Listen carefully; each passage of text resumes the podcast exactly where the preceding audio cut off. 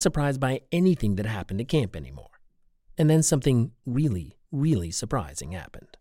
It was like right after lunch, and all the kids were like getting their stuff together for like their afternoon sessions. And this kid comes up and she's like, Hey, um, what sh- what should I do with this? And she was holding what was distinctly a small purple urn. I asked her, I was like, "What is that?" And she was like, "It's my grandma's ashes."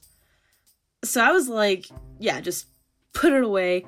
Um for the love of God, don't bring grandma around camp with you. We don't need grandma getting lost anywhere.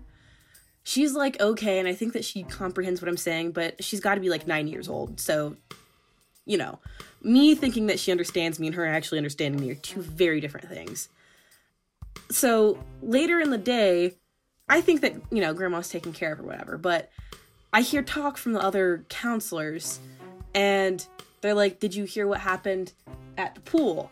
And I was like, What happened at the pool?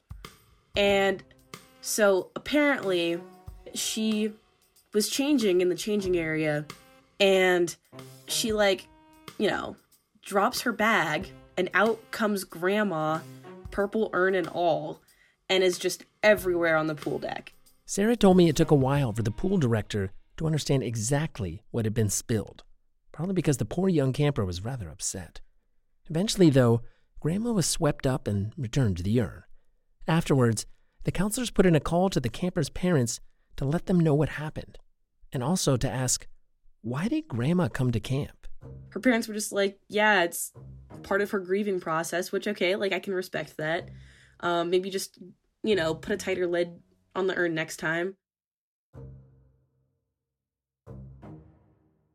So, yeah, a lot of outrageous stuff happens at camp. But you know, a lot of really powerful moments happen too. The kinds of experiences that can change young people and ideally make them stronger and healthier adults.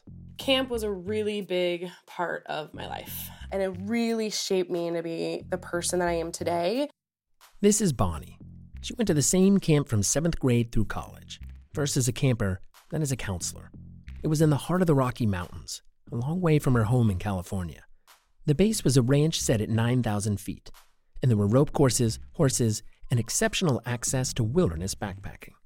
For Bonnie, it offered an escape from traumas that she was enduring in a critical stage of her development. And then to have a safe place to go to every summer was literally a saving grace for me in my life. Her most impactful experience took place during her first year at the camp, when she was between sixth and seventh grade. She was part of a group of eight girls that had decided to focus on backpacking. And during the latter part of their camp session, they set out into the mountains for a three day adventure with a few of their counselors. The goal was to summit a 14,000 foot peak, and the trip began on a gorgeous day. You know, we're hiking away and we're just having a grand old time. You know, I remember